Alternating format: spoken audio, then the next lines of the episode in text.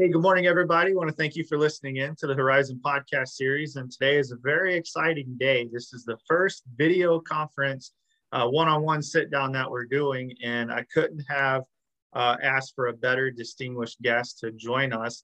And I'm not going to take too much of her, of her thunder. I don't want to do any disjustice whatsoever to uh, what an amazing individual um, she is. And I've had the pleasure of talking with her. So, with that, I'm going to turn it over to Miss Debbie Morton. Hi, Dustin. I'm really excited to be here today. Um, as you know, we've had a little bit of a conversation. I've had an interesting journey through education. I started out as a middle school health teacher and realized as I was going through that and coaching some sports teams and working with some activities with children that I really wanted to find a, a, platform to make an even bigger difference than what I was doing. So I looked into administration and got into an assistant principalship at a high school, which was different, much different than a middle school. Um, and from there, I just kept trying to find new challenges and, and new ways I could advance myself. Um, I've had a unique experience in that I have had administrative positions in Delaware, Maryland, and New Jersey, which has given me a lot of insight into the differences of how things are managed, what expectations are, um, curriculum. And I've also been in a unique spot that I have been an administrator from pre-kindergarten level through 12th grade. Um, and that has opened my eyes up to so much the differences in how we approach who we're talking with, how we're working with them. And re recently, I actually had an opportunity in Maryland to work as the Striving Readers uh, Literacy Grant Coordinator. And that actually covered the entire county, even though it was a school based uh, job. Mm-hmm. And I got to see how much the coming together as a community and, and working with resources together really made a difference on us moving things forward and helping our children. Uh, when that grant position ended, I actually moved into a consultant position with a company, and I'm now creating content for and providing vir virtual workshops to help parents engage in their children's education. Um, variety of, of fun and exciting topics that we've been doing for them. Um, and I'm, I'm here today to, to try and share some of the things I've learned over the years. That's awesome. I tell you that, you know, that's exactly why I wanted you to introduce yourself. Because when we were talking through, you know, uh, LinkedIn, their messaging, um, you know, just your insight, and I could tell that deep passion and, and inspiration to really want to help people. You know, I'm like, okay, I gotta, I gotta get this story out there because I think there's, there's so many, and not just teachers, but so many people kind of in the world that's really want to change, right? When when we think about going through COVID and all the stuff that's happened, people are looking for that that value now. They want to go do something that you know they were excited about once before but you know okay can i go make it you know a career now? And i think that's amazing all the levels and journeys you've been through because one thing you can't discount is true experience. And, and when you're able to, to yeah. say i can relate to you at all of these levels because i was there and i know what you're going through um, i think that's amazing. So I definitely want to take a moment and say thank you for all of that service because, you know, I think a lot of times um, parents even struggle to really give all their, their children what they need. And sometimes that teacher is a beautiful resource to really help a young mind and to really shape and, and change the future. So I just want to say thank you um, for that. And, you know, the first thing that always pops in my mind is I love finding out the motivation of people right? I, I really love knowing your why and what inspired you. So, um, you know, let's go back, you know, those years. What really motivated you to dive into the educational field? I'm to there's a variety of things that led me to it. I actually, when I uh, started college, started out as a, in sports management. I thought I wanted to be um, a professional agent because I just love the team aspect and I love um, sports and what it can bring to the people around them, whether they're playing or watching. And as I was going through my first year of courses, it just it didn't sit right with me. It didn't it didn't feel like I was doing anything important. And I, I came home and was was transitioning, changing my um, my college, talking to my parents about what I wanted to do. started really thinking about where where my mom had started. My mom worked in education awesome. and then she did a career pivot and got into the business field. And I remember thinking the pride I felt when I was listening to the stories of people talking about my mom as a teacher. And I can remember the excitement I felt when I got to do things. So I started trying to think about what can I do because I want to make a difference for people.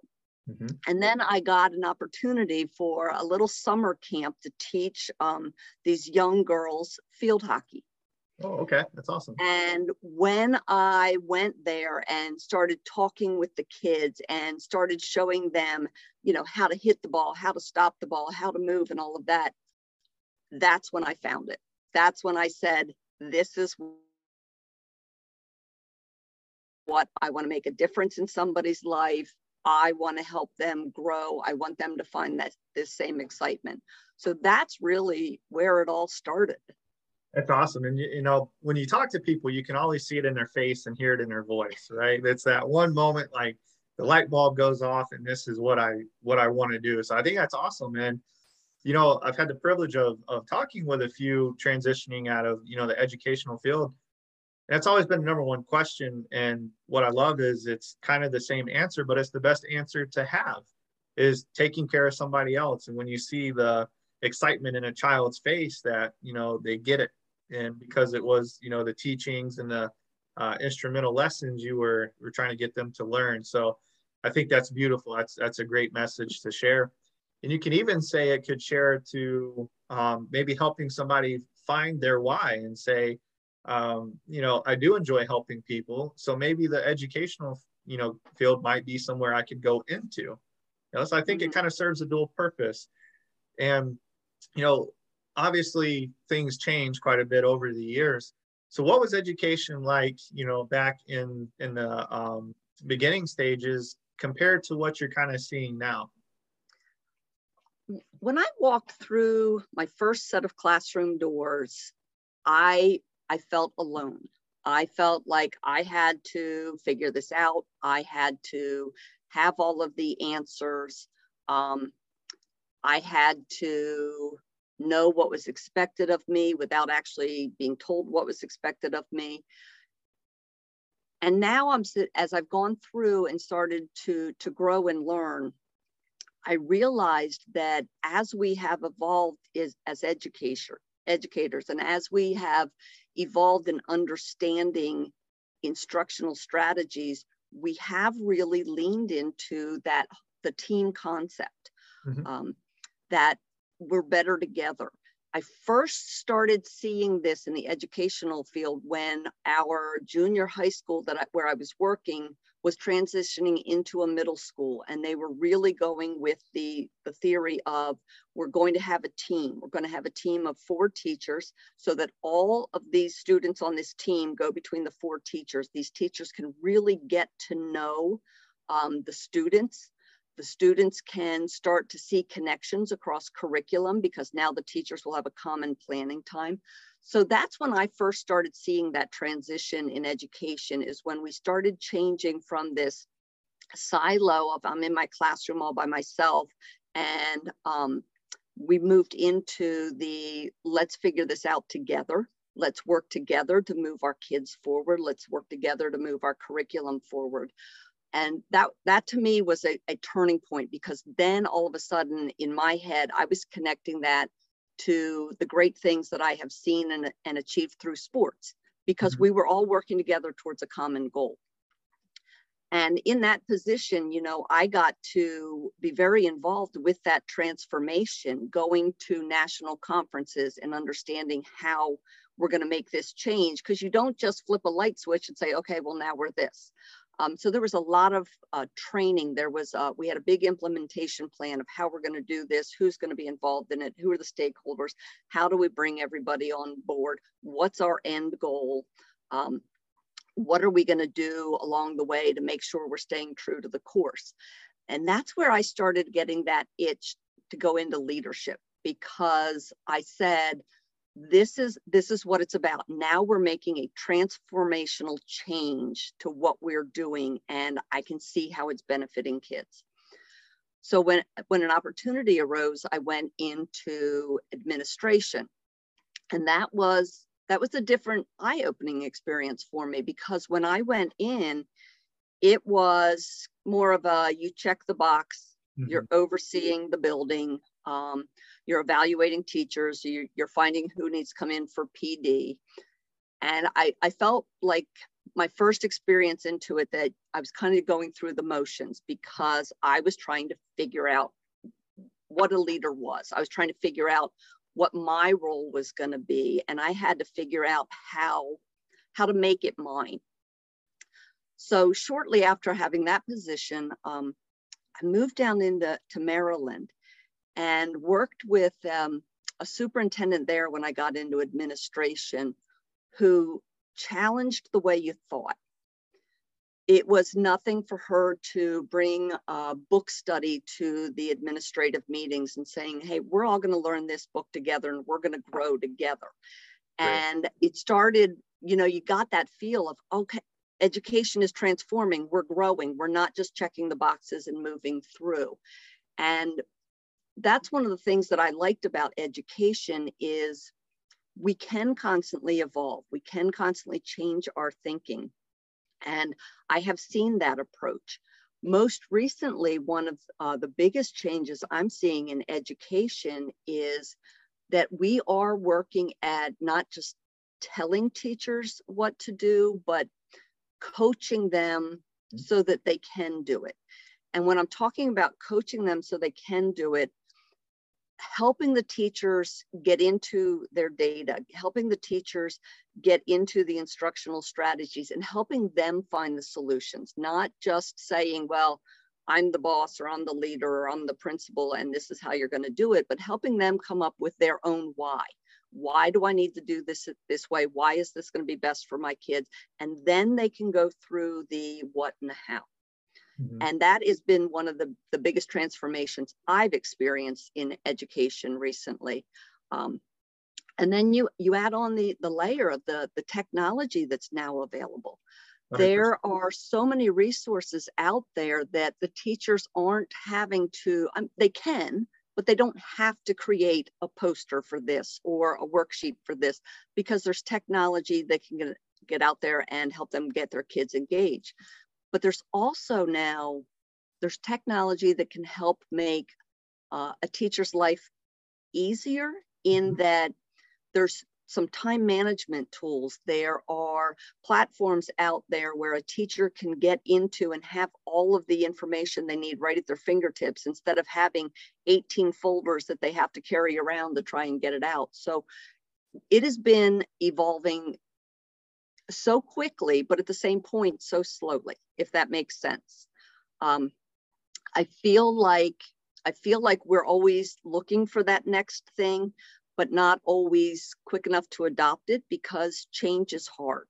Yes. And that's one of the things that that I've always tried to work through when I've been an instructional leader is how do you make it that you're you're changing a situation not changing an individual you you're trying to create opportunity for growth so those are some of the things that i'm excited about in the way i've seen education change well, that's awesome. I think you hit on, you know, a lot of good points there. And even that's a whole nother episode in itself is just the transformation of of education. And, you know, the one thing I loved you talk about was the leadership part because you know, a lot of times when we are put in charge of other individuals, um, the first person we got to lead is ourselves. And, and this is something that I think gets overlooked and not talked about enough.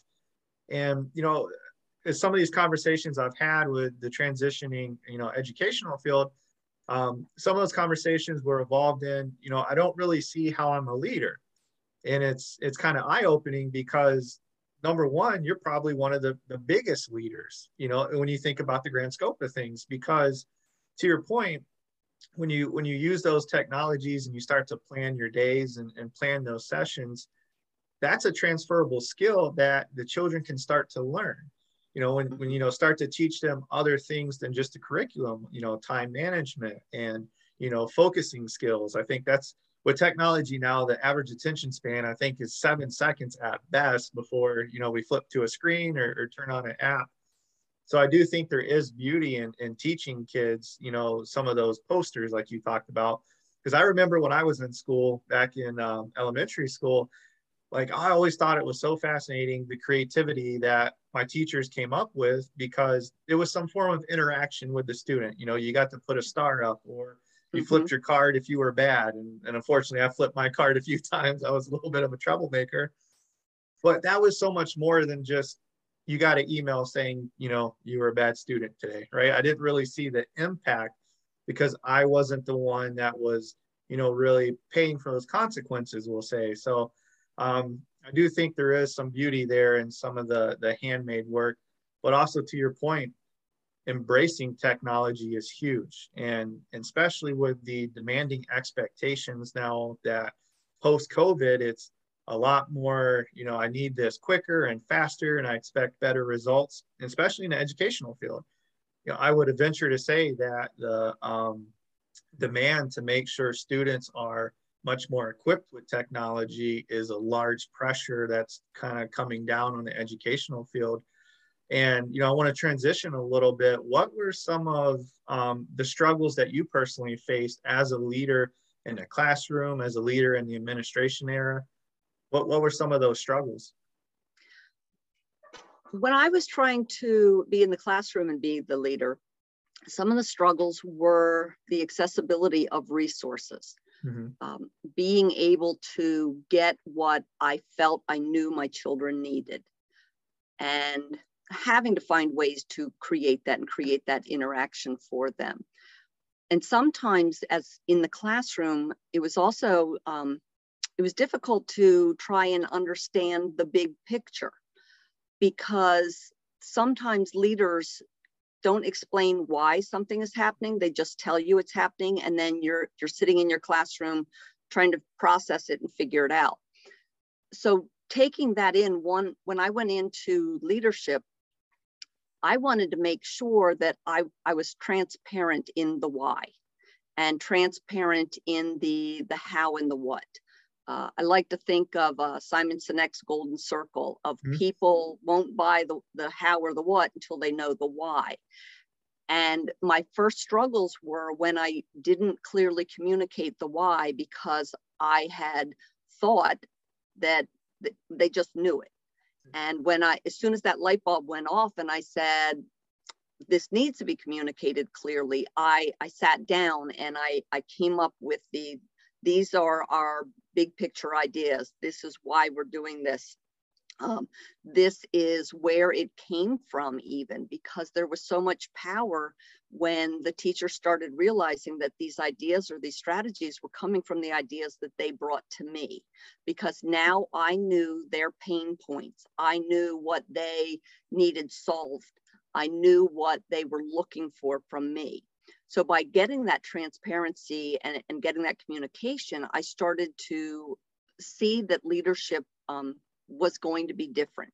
Uh, it was a struggle at first because you know you think okay they're coming to me because i'm supposed to have the answer to this i'm supposed to solve this problem and i i learned through that struggle that the conversation oftentimes leads to the solution mm-hmm.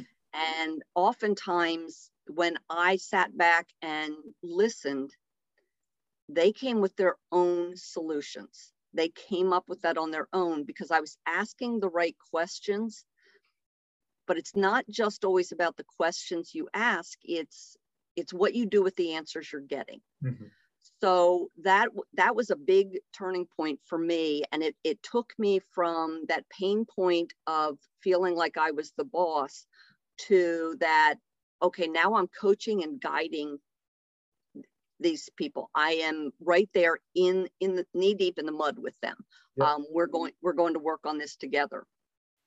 And then when I got to a district level leadership, the the challenges changed yet again because now you have a broader audience that you're that you're looking at, um, a broader audience that you're responding to. So you have to look at it and realize that okay, I understand the why, I've communicated the why, but the what and the how may be different at different schools. Mm-hmm. So you have to be able to to pivot and understand that. And if you when I've seen problems at a at a district level it's oftentimes because it's a one size fits all and they're not customizing solutions. So that was a, a big learning point for me when I got to um, a district level is to really start thinking about, okay, well, this school needs this, and this is mm-hmm. how we're still going to get to our why, but our what and our how are going to be a little bit different.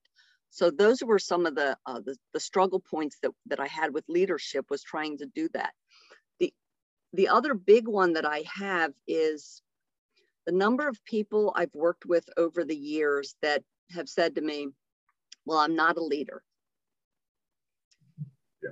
And that one has always been one that I've struggled with because the people that often are saying I'm not a leader are saying it because they're in a classroom and they're teaching and they don't see their leadership. And to me, that was something that I learned was my job to start bringing that out in people, helping them find their why, helping them find their voice, helping them realize that their leadership is when they walked into a, a meeting and they turned people's thinking around because of their their passion and their conviction and really letting people realize that leadership is your actions and it is your words. And also trying to demonstrate that the leader and learner role flips. Mm-hmm. So there are times that I'm the leader, and then there are times that I'm the learner because the person that I'm interacting with has more knowledge, more experience. And to be able to, to flip that switch is something that has also been very valuable. And I, I do find that people in education are very good at that because they they are ready for that aha moment. They want to they want to grab onto something. So when you start realizing that okay, have them be the leader in something, ask them to do some of the trainings. You are really starting to capture those people around you that are the experts in their field. Absolutely. I think, you know, one of the things that jumped out in my mind, you know, as as we talk, my background's coming from kind of the opposite world. I spent 10 years in, in corporate, but um, you know, the beauty of it is leadership doesn't change, whether you're in corporate, whether you're you know in the educational field. And the one thing you talked about that really resonated was, you know, what we always called situational leadership, you know, knowing mm-hmm. what what situation needs something different. And you know, a set of teachers in destination A can be very different than destination B. And that's a, a, a really good point you made was one size does not fit all. And, um, you know, when you talk about, you know, delegating some of the projects to the teachers to bring to the meeting, I mean, that's, that itself is so powerful because you're, you're really empowering someone to kind of think for themselves even further. And then, you know, that mind starts to turn, okay, what project can I give maybe the students to get them to start teaching, you know, the things I want them to learn, not just me always telling them. You know, I always think about your parents, right? When you're getting told by your parents, you do it. Mm-hmm. Yep, got it. Mm-hmm. Yep. But you know, when you make them talk about the consequences and and bring them to that realization, yeah, it probably wasn't the best thing I ever did. Um, I think that's so powerful, and I'm really glad you touched on that, especially from your administrative role in that leadership position you know, and I hope that, you know, everybody watching this video today, whether they're transitioning or staying in the educational field, take that principle and go apply it. You know, so I'm, I'm really glad you brought that point up because that might be just what's needed for somebody to maybe stay in education. You know, maybe that's a different way of looking at it. Say, okay, you know, what ideas can I start to add value to and, you know, start, you know, find that spark again, find that why, why they got into teaching. Um, you know, so I want to transition just a little bit into kind of the now age um, because there is a lot of you know educators transitioning, and, and that's absolutely okay. A, a, lot of people in the corporate world. I had many friends that were in finance that went to risk management, that went to marketing analysis, and you know you talked about some of the data points for the students trying to figure out okay what do I need to correct. Um, same thing happens in that corporate world but you know, since since you're in this um, kind of position now, what have you seen out there? We'll start with that. What have you seen so far with educators wanting to transition, and what's maybe some advice you would give them? And and you know this is a, a tricky spot since I am also an educator in transition and learning the ropes because I am I'm not an expert and I haven't figured it all out. What I am excited about seeing is the excitement of possibility. Mm-hmm. That's what I'm seeing in educators throughout there. They are excited about the possibility. And I attribute that not to them just wanting to transition out of education, but I attribute that to educators naturally we have a growth mindset. We want to learn more. We mm-hmm. want a, a new a new challenge a new success story. We we want something different. Um, so that's one of the things that i have really seen out there is that excitement and that enthusiasm. I know it has it's been difficult because i i've made missteps along the way in this because the the networking is is a little bit different than what we do in the schools. In the mm-hmm. schools mm-hmm um, you know somebody because they teach the same grade, you know somebody because you went to a conference together, or because it's a small community, you're talking to this teacher over here because your kids play t-ball together. And now in this era, because we have become so virtual, you're trying to make those connections by looking at something online. You're mm-hmm. trying to make a connection with someone because you saw their name or you saw their, their profile and you know there's some good and there's some bad advice out there. And one of the things that that i took a misstep with is i was told um, you want to get 500 connections. You have got to have 500 connections for to match this algorithm. And you, that's what you got to do for linkedin. So i went out and i started collecting i'm going to say collecting connections um, yeah, and I I, re- I related it later on to somebody as it was kind of like I was collecting baseball cards. Mm-hmm. Um, you know, getting a lot of, of numbers fast, but not necessarily taking the time to get to know the people. And there's a lot of people on LinkedIn who are very, very, very good at connecting and making a, a strong network and strong relationships. And my first misstep was um, one trying trying to get those numbers quickly because I didn't necessarily get start getting the right people that I mm-hmm. needed. Mm-hmm. But I also followed a, a bad piece of advice, and I've had one or two other people that I've talked to have said they were told the same thing: is, hey, send a connection request and ask if they have five or ten minutes to talk. Mm-hmm.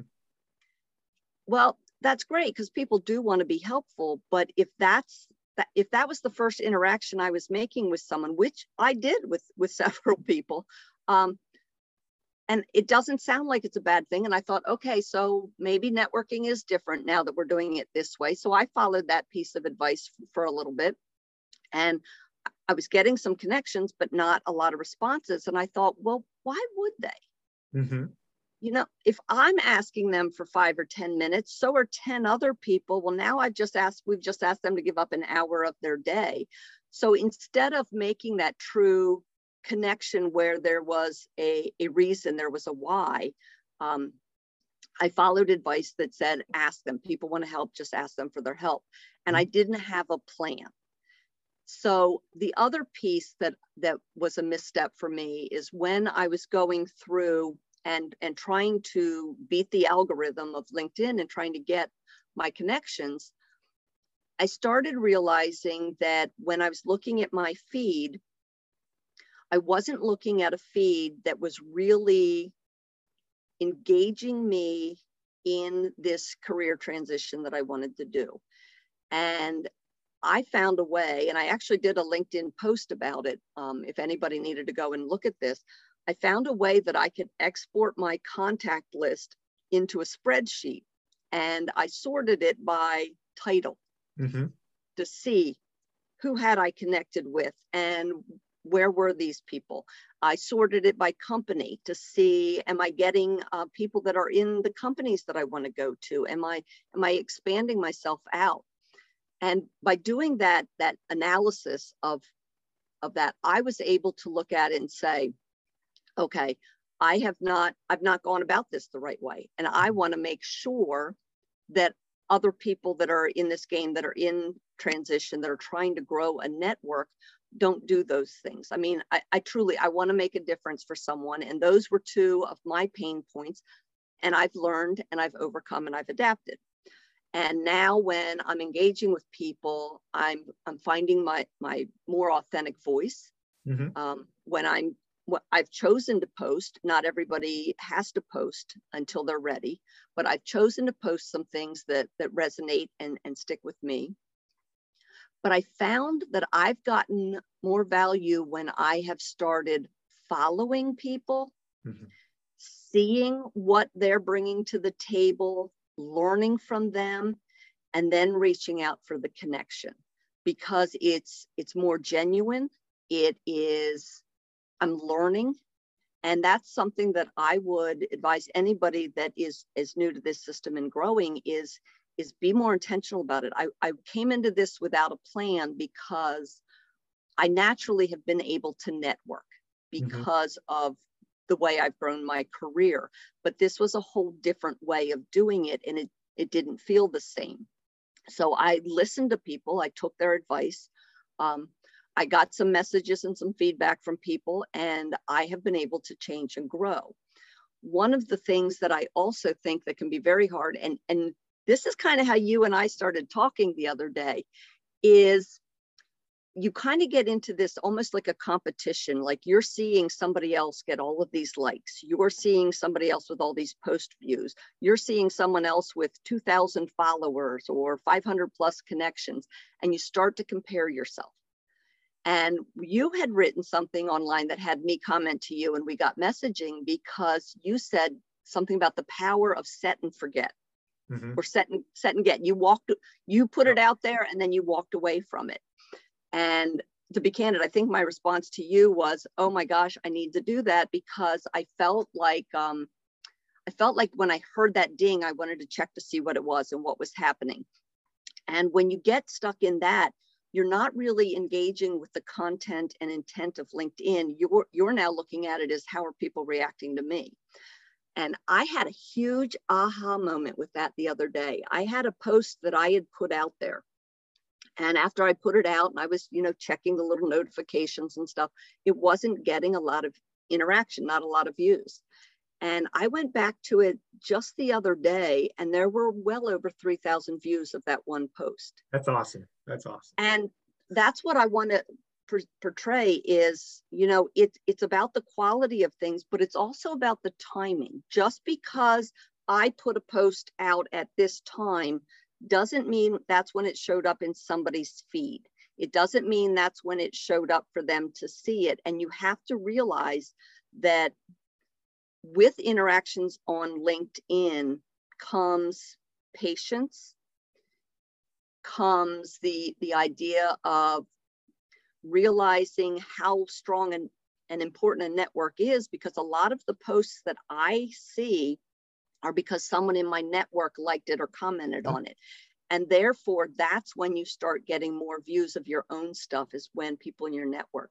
So those would be two of my big takeaways for, for people that are, are transitioning is to uh, really be intentional with a plan of what you're going to do um, so that you're not zigzagging all over the mountain um, yep. like I did for a little bit there. And also be being patient and realizing that you may not hear it from someone today, but that post or that comment that you made is going to sit inside of somebody and they're going to think on it. And it could be the comment or post that makes a difference for them. And that to me is what LinkedIn is all about. It is it is sharing knowledge, it is sharing experience, it is helping people grow. And that's that's how i am learning to use it. Awesome. I think um, well number one thanks for accepting my message because you're probably like who's this guy? What is he what was he trying to sell me sell me. He looks like a car salesman. But you know excuse me i think um, there's so much to really to talk about within what you just said because a lot of those points are are huge and you know the I'll be honest, where I learned to set it and forget it actually came from fishing with my grandfather when I was a kid. It's one of the best memories I have. Hmm. If you ever have taken a, a young child fishing, what do they do? They cast the reel and they want to reel it back in real quick. They because it's fun. That the exciting is seeing, you know, how far you can go. And when I was was on my grandfather's boat, he'd always tell me like, Dustin, set it and forget it. Like, forget it's there. You'll know when it's your time to reel it in because you'll see the fish bite, right? And when I think about that, um, you know, one of the things we talked about through messaging was that our our our reels are not real. You know, when we see social mm-hmm. media, and, and that's a really big one. I've seen, you know, some educators post about is, you know, I'm not getting the traction. I'm not, you know, getting what I want or what I need, I should say, not necessarily want. And, you know, I think that's a really good reminder that you talked about is, is it's patient, you know, there is patience to getting those, those views seen. And there is some science behind LinkedIn and, and I'm working on that as well myself being a consultant because I, I do have this passion to want to help people career change and change their businesses so it changes their life. But if I just say, hey, I'm a consultant, come work with me, yeah, I'm going to be out of business really quick. So you touched on a really good, you know, point of staying patient with that. Um, and and there is a science to that to that post. You know, how many hashtags you put, how many emojis are in mm-hmm. it. You know, how far spaced is that?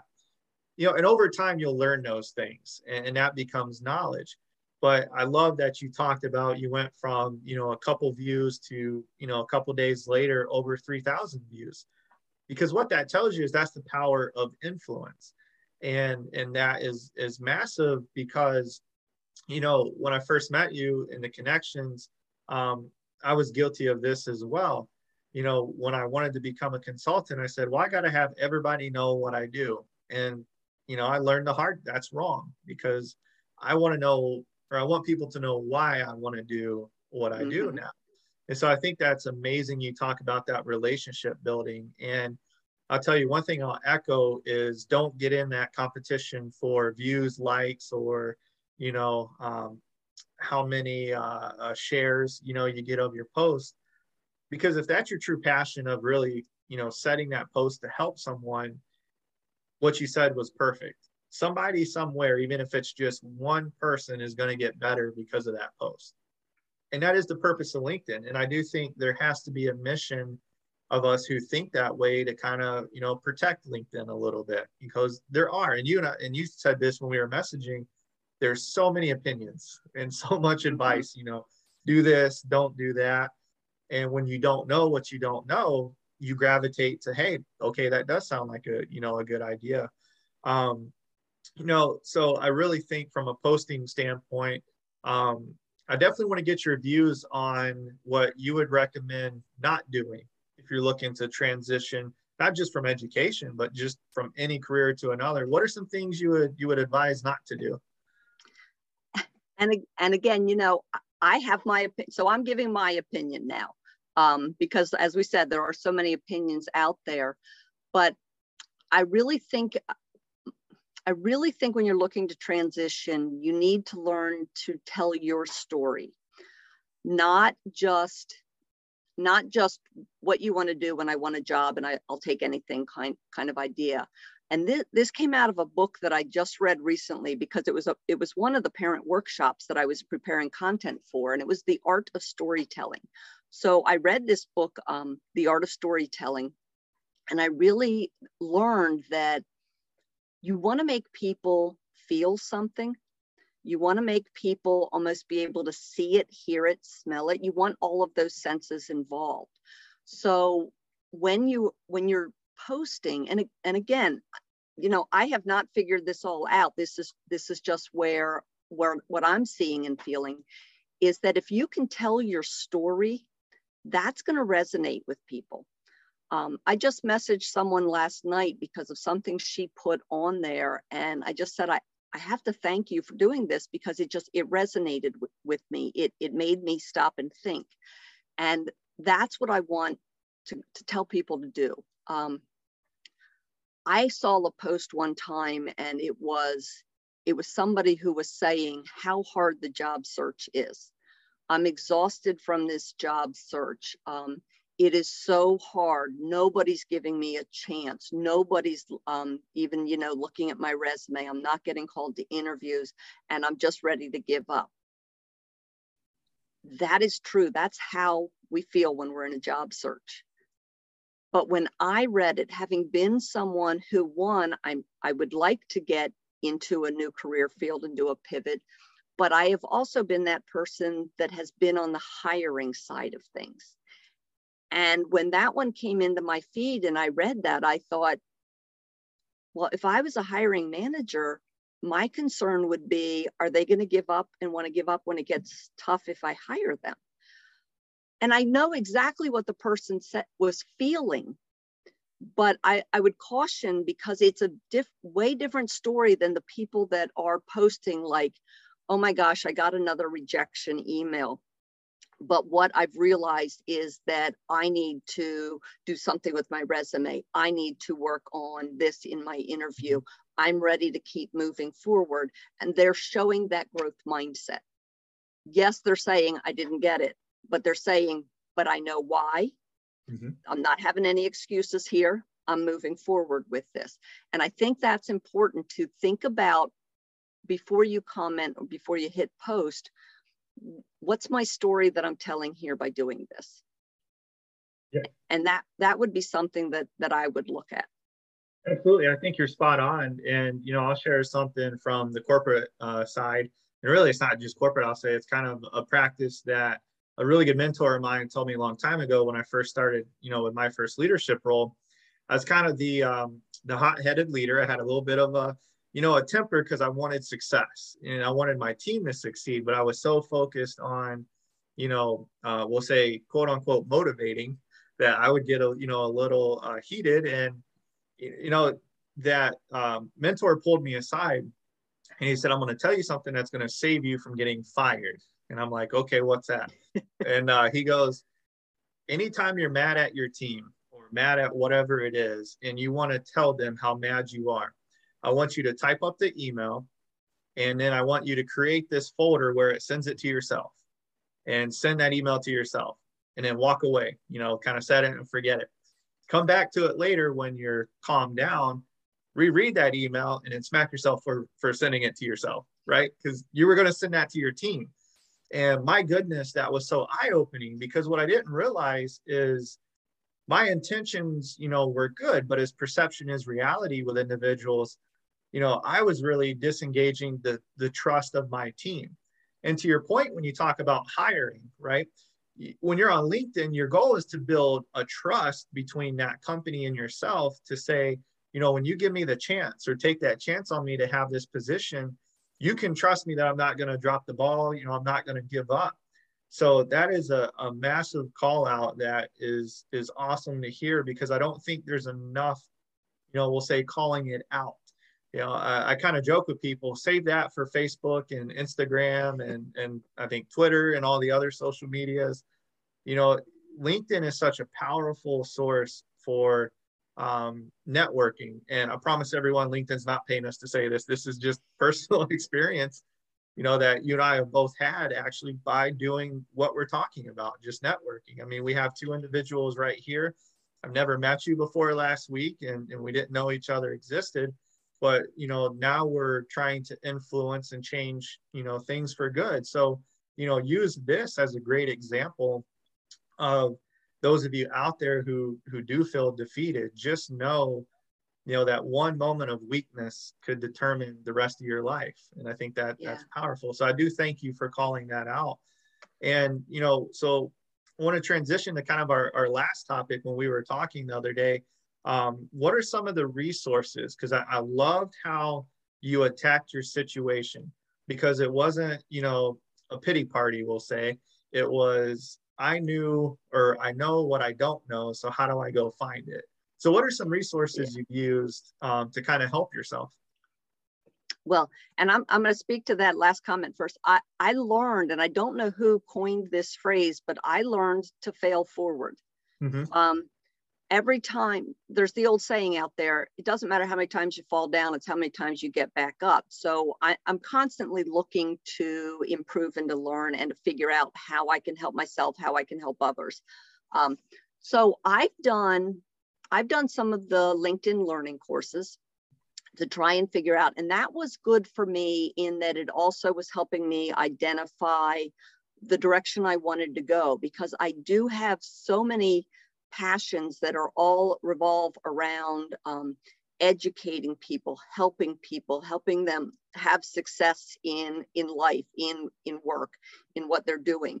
So that helped me fi- fine tune, maybe go go down that funnel, down that pipeline to really get to where I wanted to be.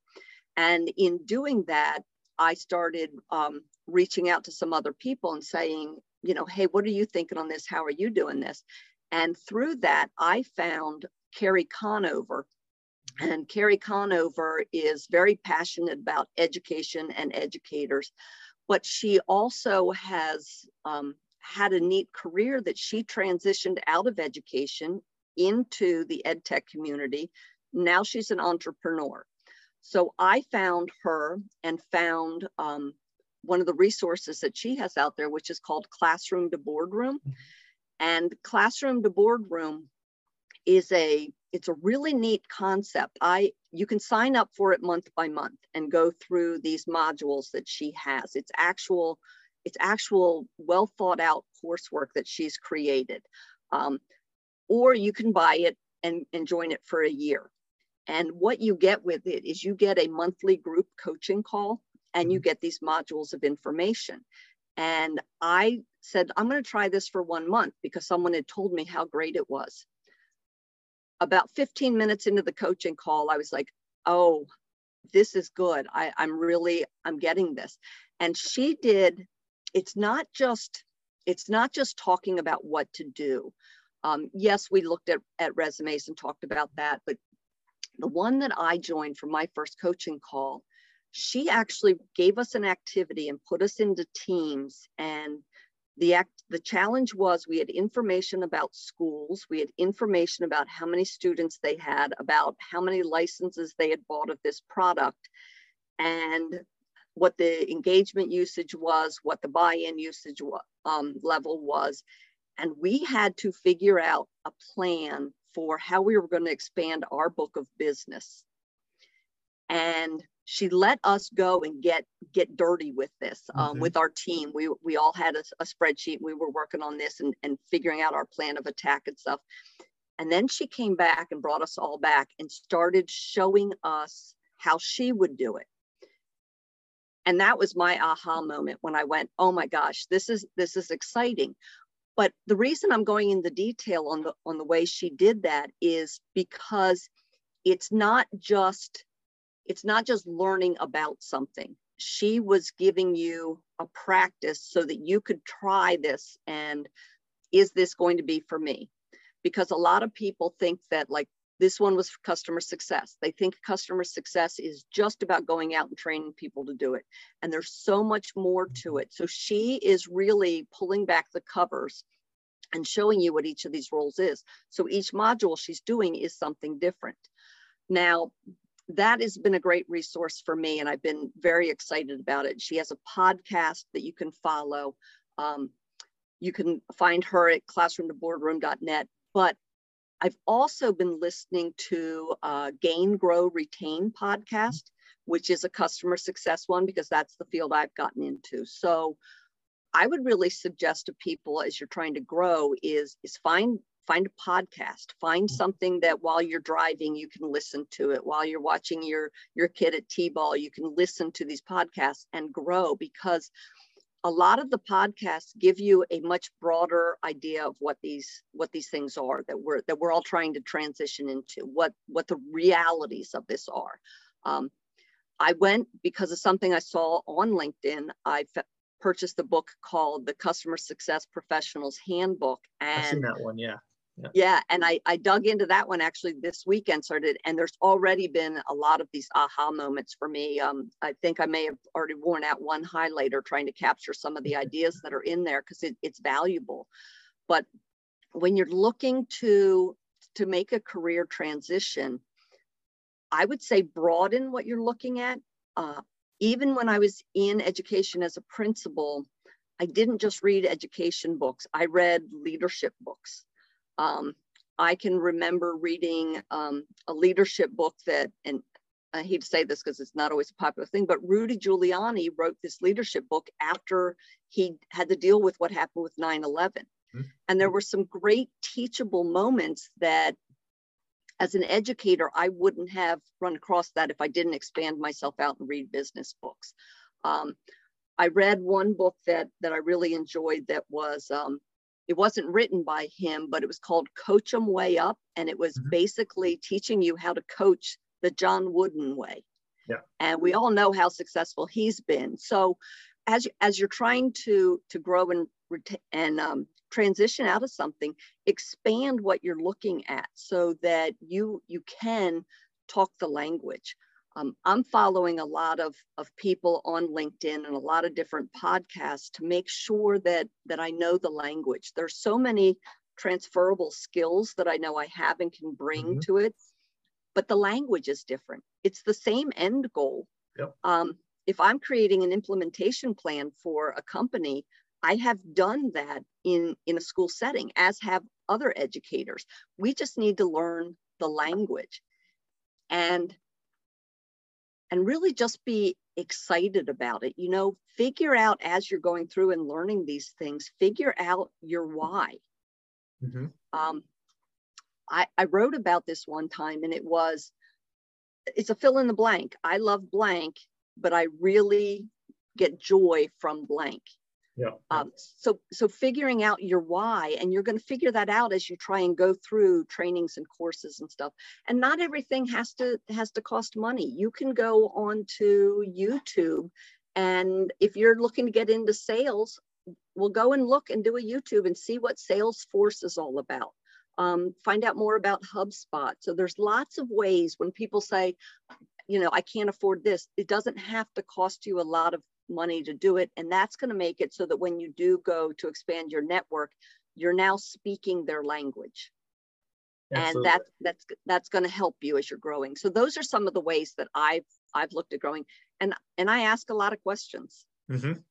Yeah. So, yeah, absolutely. I think there's a lot of good points, and you know, one of the things, um, kind of, we'll start, you know, going through those points. The first one was the the teaching aspect, and you know, so far I've been, you know, really privileged to actually have a couple transitioning teachers as clients I'm working with.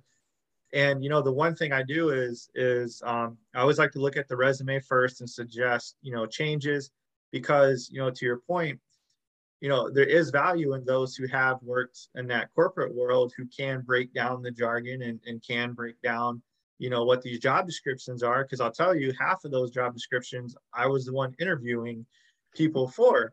And the majority of my interview was actually explaining, okay, I know you read this, but here's what is actually going to be taking place.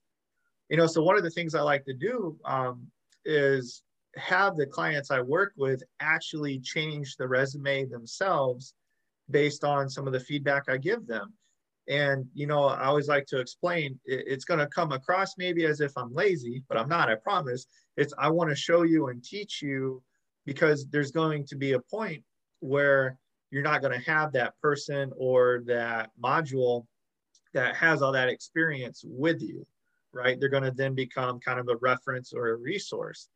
So if you can learn to do these things on your own while working with somebody or working with a course, that's so much more valuable than just just giving you the answers. And and that's the approach I really like to take with every client I work with is it's it's not that this is a transaction. It's what can I show you and what can I teach you that you can take with you?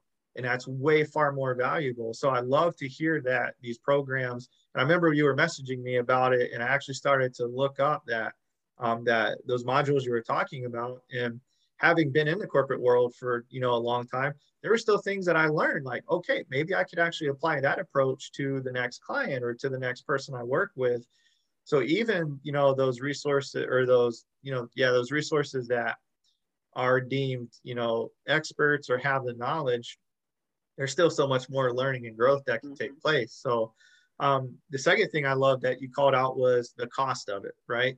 And this is you know kind of the the topic i really wanted to to put out there for everybody is you know really be weary about what you're paying for um, I've unfortunately have talked through, you know, not just on LinkedIn, but outside as well.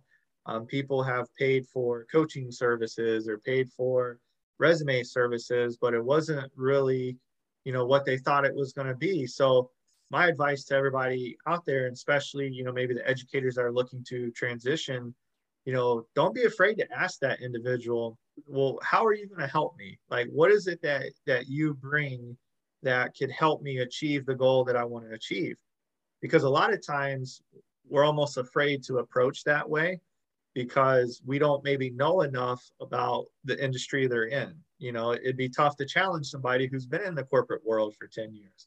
But forget all that. You know, don't be afraid to speak up and say, you know, what what what are you going to help me with? Like how can I expect this to be a positive and not just, you know, take my running my money and deliver, you know, a half-baked sandwich on my plate. Like I want right. that Gordon Ramsay five-star meal, right? so that'd be my advice you know kind of um, backing that up is is don't be afraid to ask those questions as you are networking and you are messaging and what you'll find is if somebody really is truly passionate about helping you yeah you might get some you know form of sales pitch but you're going to be able to really decipher okay those are five things that i know i need you know improvement on and and i think the greatest thing you talked about was the examples. You know she gave you those examples to go do and go practice. So you know for everybody listening keep that in mind. Youtube is, a, is an amazing platform that is so underutilized. And even the device that's in your hand 90% of the time your cell phone it's connected to the world. You know hop on dr google as i call it because you know everybody goes to google for everything and don't be afraid to look at those. So um, i think that's just really good, transparent advice. And, and I'm really happy you brought that up. So as we wrap up here today, because I know you got a busy schedule ahead of you, you know, I kind of want to give you the the the final message. So what would you say to everybody who's struggling or maybe just feel like this isn't going to work? What would be your hoorah that you would tell them? You know i would it's funny because you kind of alluded to it earlier with your set and forget and your fishing with your with your granddad but um my husband has gotten me passionate about deep sea fishing and i don't know if i saw this on a t-shirt or a coffee mug or a commercial or what it was but I, I've, I've got it. I actually have it on my computer as a reminder every day. And it's just the saying, you won't catch the big one sitting on the banks of life and you really there is just so much thing so many things out there to get excited about and to take take a calculated risk. Don't don't just jump in uh, two feet and not know what's in the water. But if if, if you're just going to sit on the banks of life you're not going to catch the big ones so so go out there and and create your own energy and your own excitement and great things. You're never going to know what's going to be on the end of that hook. You're going to catch something great Beautiful. And with that, Debbie, I thank you for your time today. It was an absolute pleasure having you, especially as the first, you know, um, first live, you know, session, we'll say.